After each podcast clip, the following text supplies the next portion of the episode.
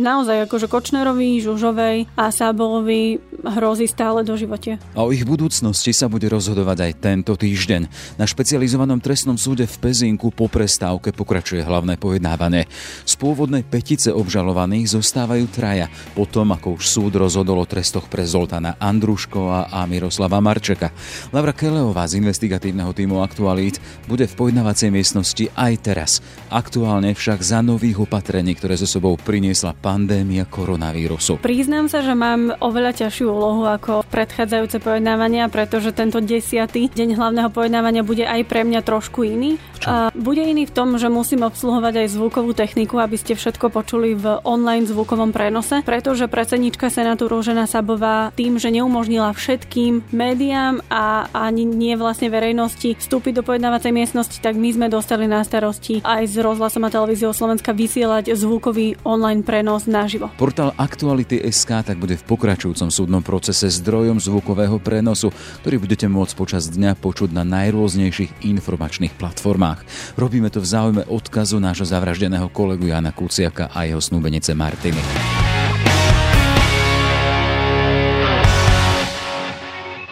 Je streda, 15. apríl. Moje meno je Jaroslav Barborák. Tento podcast vznikol aj vďaka vašej podpore, za ktorú sme vďační. Som Peter Bardy, šéf-redaktor Aktuality.sk. Roky potvrdzujeme politickú nestrannosť a redakčnú nezávislosť. Tá je základom žurnalistiky, ktorú robíme. Nestoja za nami oligarchovia ani toxické spoločnosti. Aktuality.sk sú najnavštevovanejšou webovou stránkou na Slovensku. V dobrých časoch by sme boli ekonomicky neotrasiteľným médium.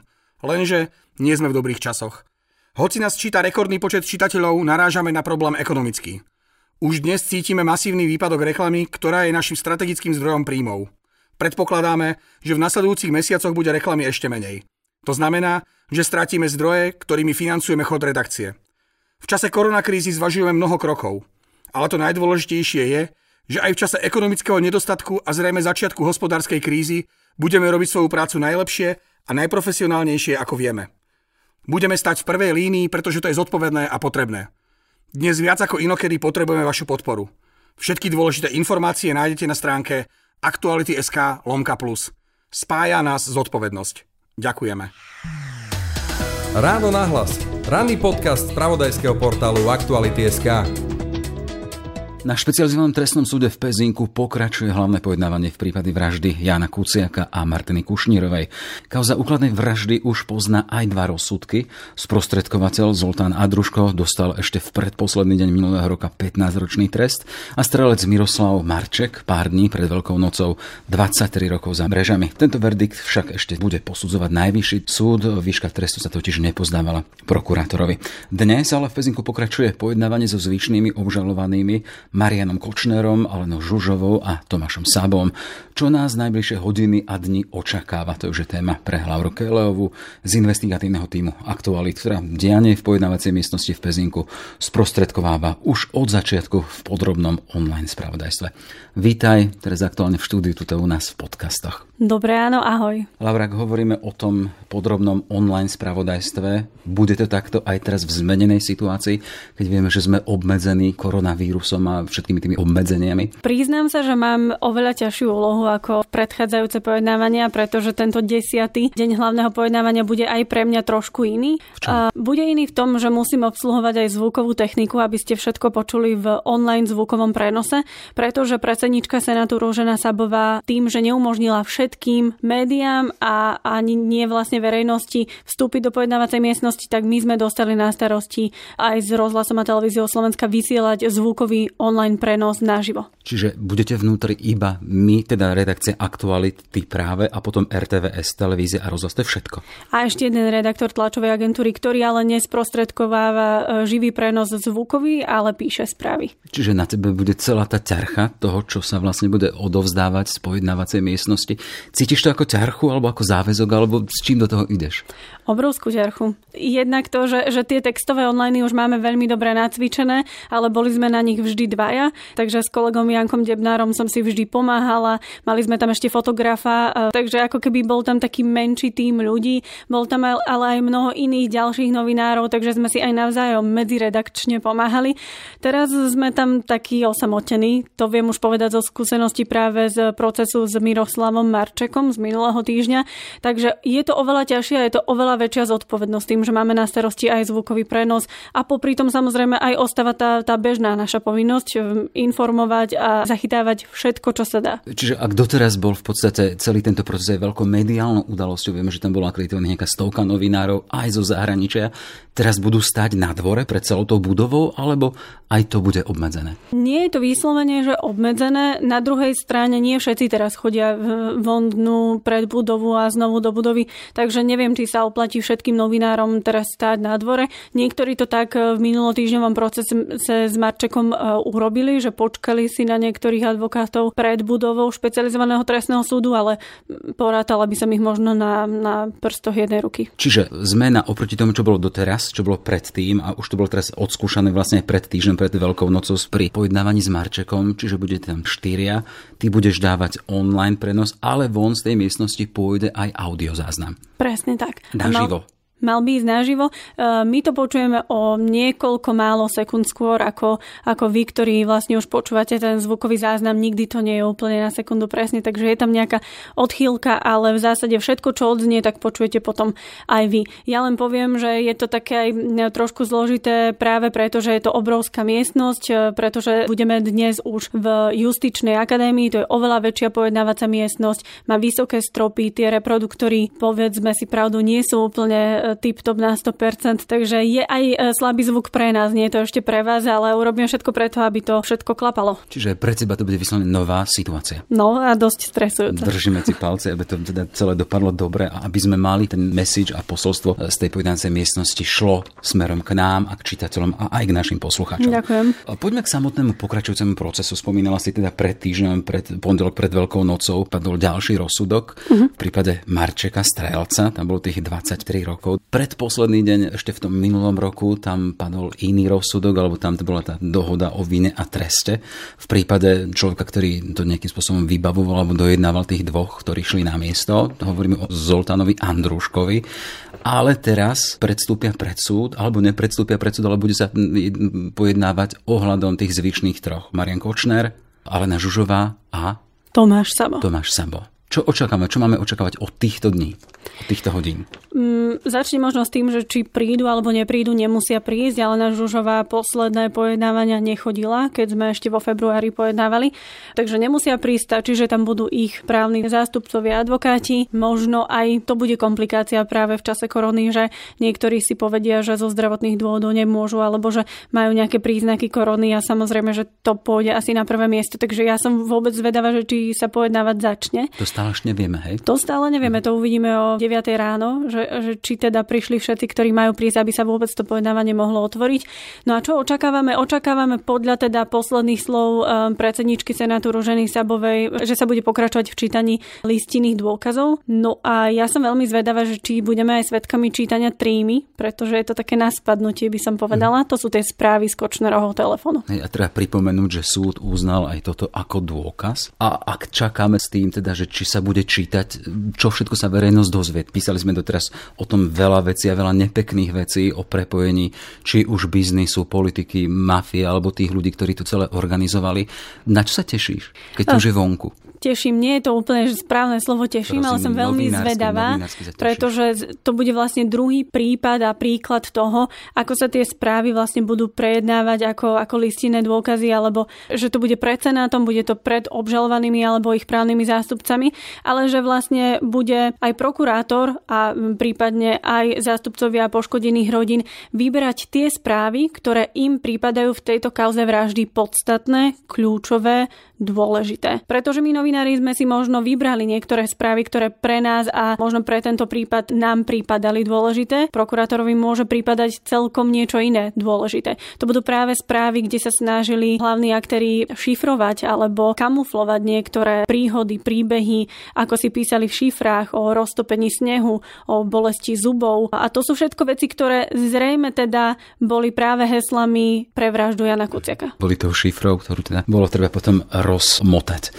Poďme k tomu rozdielu. Ak sme spomínali už tých dvoch, ktorí už poznajú svoj ortiel, v prípade Marčeka ešte bude posudzovať tých 23 rokov aj najvyšší súd. Rozdiel s tými, ktorí tam teda zostávajú, tí dvaja predtým sa prakticky priznali k tomu, čo vykonali či Marian Kočner, či Žužová, alebo Sabo svoju vinu popierajú. Akým spôsobom bude mať toto vplyv na ďalší priebeh pojednávania? Stať sa prakticky môže ešte veľa, pretože ešte sme len, hm, ako hovorím, desiatý deň hlavného pojednávania, možno ani nie v polovici, uvidíme. Ešte stále majú možnosť e, začať akýmsi spôsobom spolupracovať. Ja len poviem, že Alena Žužová ešte... Predpokladáš to, pretože ťa vyruším? Nepredpokladám, mm-hmm. nepredpokladám.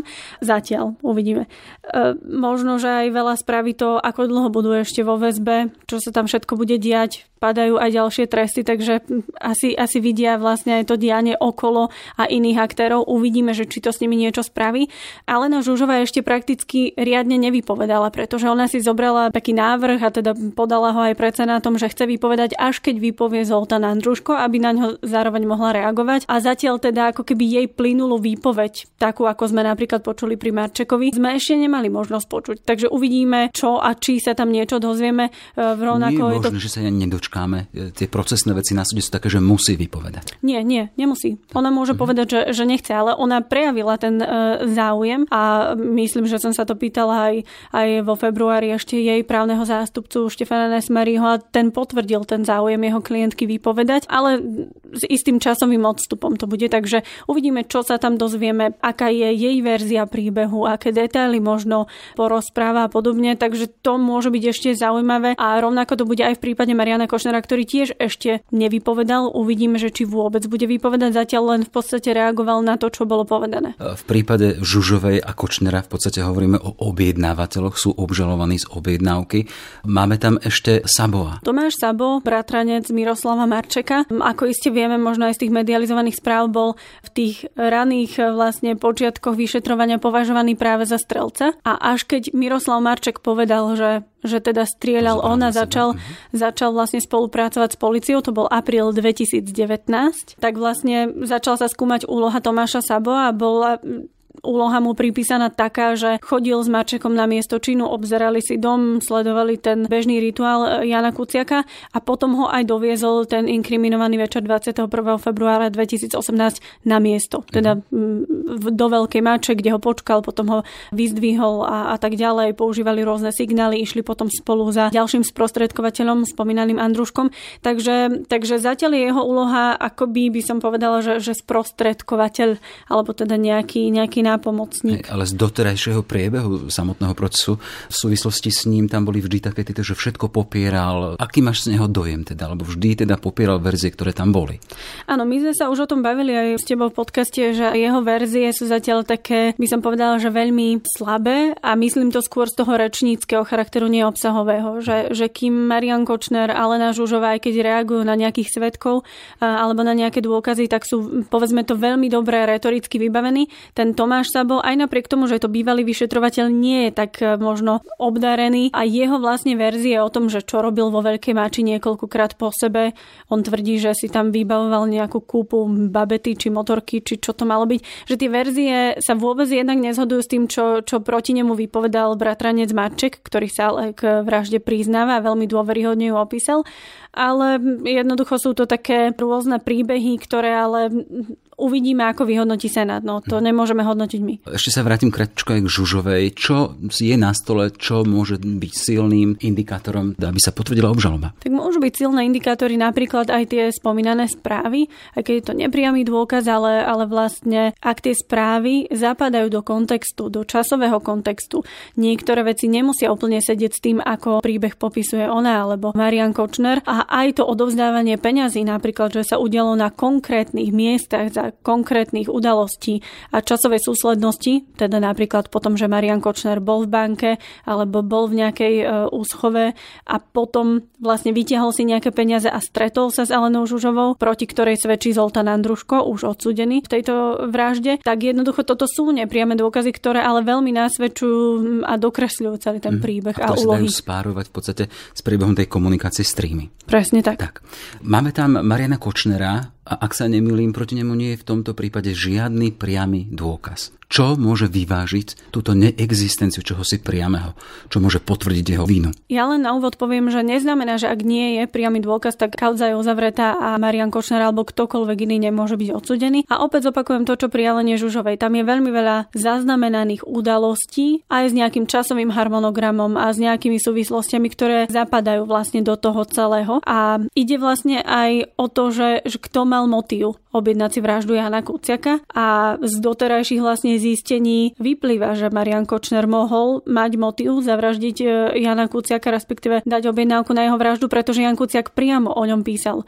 Jan Kuciak nepísal o Žužovej, ani o Andruškovi, ani o Marčekovi a podobne, ale Jan Kuciak e, siahal doslova a do písmena na majetok Mariana Kočnera a na jeho nekalé obchody e, poukazoval na jeho rôzne daňové biznisy, na jeho v podstate nevieme či zaplatených alebo skorumpovaných vyšetrovateľov a, a podobne. Čiže ten motív vlastne sa blíži len a len k Marianovi Kočnerovi. Spomínali sme, sú tam už dva tresty, ktoré ten druhý nie je celkom právoplatný, ale už tam máme 23 rokov a 15 rokov.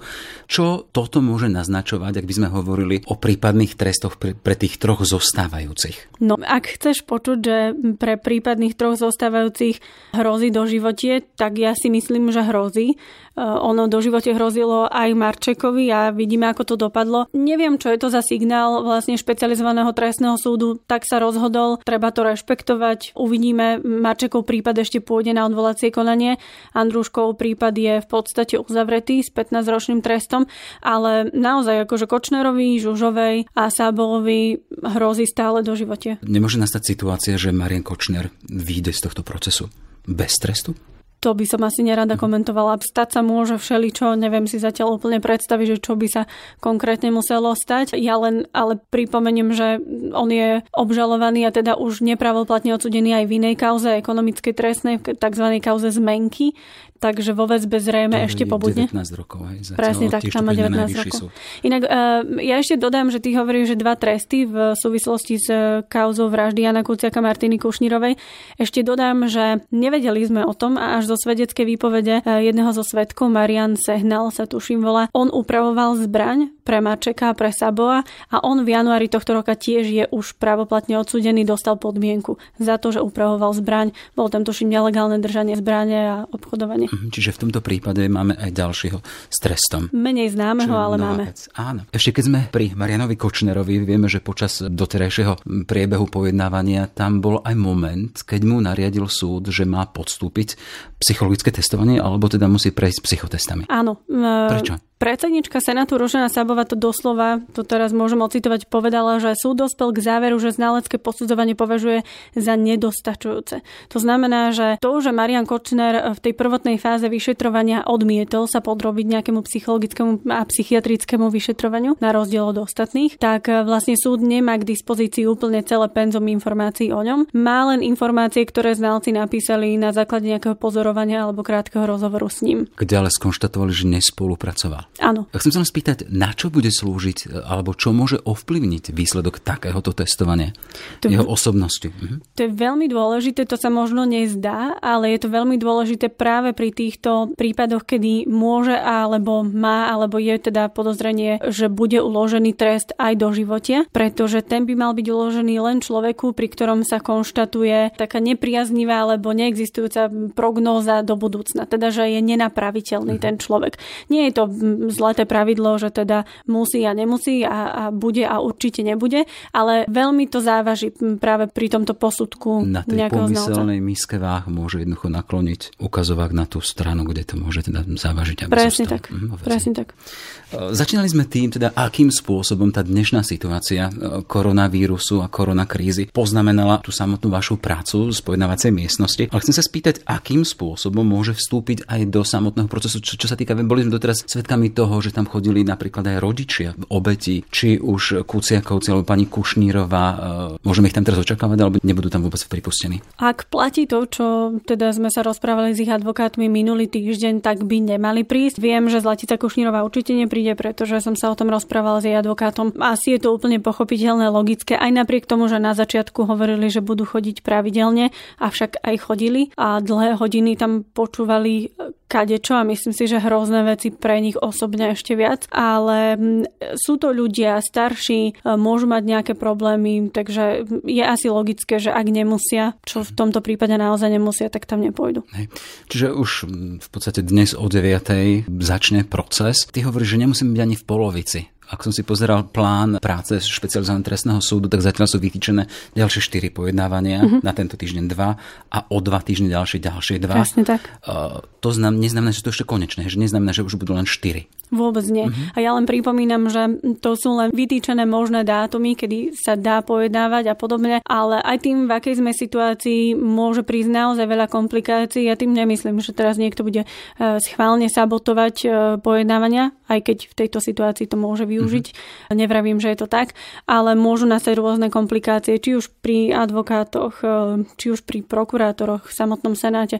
Takže žijeme vo zvláštnej dobe a môže sa to odzrkadliť aj na tom tomto prípade dúfam, že to tak nebude, že ho zbytočne nenatiahne tento prípad. Čiže korona kríza môže skríziť alebo doniesť kríza do tohto samotného procesu? Do takého praktického chodu mm-hmm. by mhm. som skôr povedala. Ne. Ale dokazovanie, vlastne to vyšetrovanie už je skončené, preto to máme na súde. Dôkazy sú predložené, návrhy sa predkladajú ďalej, takže v podstate všetko beží ako má a uvidíme, čo po tej praktickej stránke. Dobre, toľko teda Laura Kelová z investigatívneho týmu. Začínali sme tým, že do toho ide, že s takou profesionálnou profesnou, teda nielen obavu, ale teda je to predsa len veľký záväzok. Držíme ti palce a do počutia v ďalších podcastoch. Ďakujem, do počutia. Počúvate podcast Ráno na hlas. Sme v závere. Ďakujeme za pozornosť a pripomíname, že aj tento podcast vznikol aj vďaka vašej podpore, o ktorú sa aktuality uchádzajú naďalej. Som Peter Bardy, šéf-redaktor Aktuality.sk. Roky potvrdzujeme politickú nestrannosť a redakčnú nezávislosť. Tá je základom žurnalistiky, ktorú robíme. Nestoja za nami oligarchovia ani toxické spoločnosti. Aktuality SK sú najnavštevovanejšou webovou stránkou na Slovensku. V dobrých časoch by sme boli ekonomicky neotrasiteľným médiom. Lenže nie sme v dobrých časoch. Hoci nás číta rekordný počet čitateľov, narážame na problém ekonomický. Už dnes cítime masívny výpadok reklamy, ktorá je našim strategickým zdrojom príjmov. Predpokladáme, že v nasledujúcich mesiacoch bude reklamy ešte menej. To znamená, že stratíme zdroje, ktorými financujeme chod redakcie. V čase koronakrízy zvažujeme mnoho krokov, ale to najdôležitejšie je, že aj v čase ekonomického nedostatku a zrejme začiatku hospodárskej krízy budeme robiť svoju prácu najlepšie a najprofesionálnejšie, ako vieme. Budeme stať v prvej línii, pretože to je zodpovedné a potrebné. Dnes viac ako inokedy potrebujeme vašu podporu. Všetky dôležité informácie nájdete na stránke aktuality.sk lomka plus. Spája nás zodpovednosť. Ďakujeme. Pekný deň želá Jaroslav Bardorák. Všetky podcasty z pravodajského portálu Aktuality.sk nájdete na Spotify a v ďalších podcastových aplikáciách.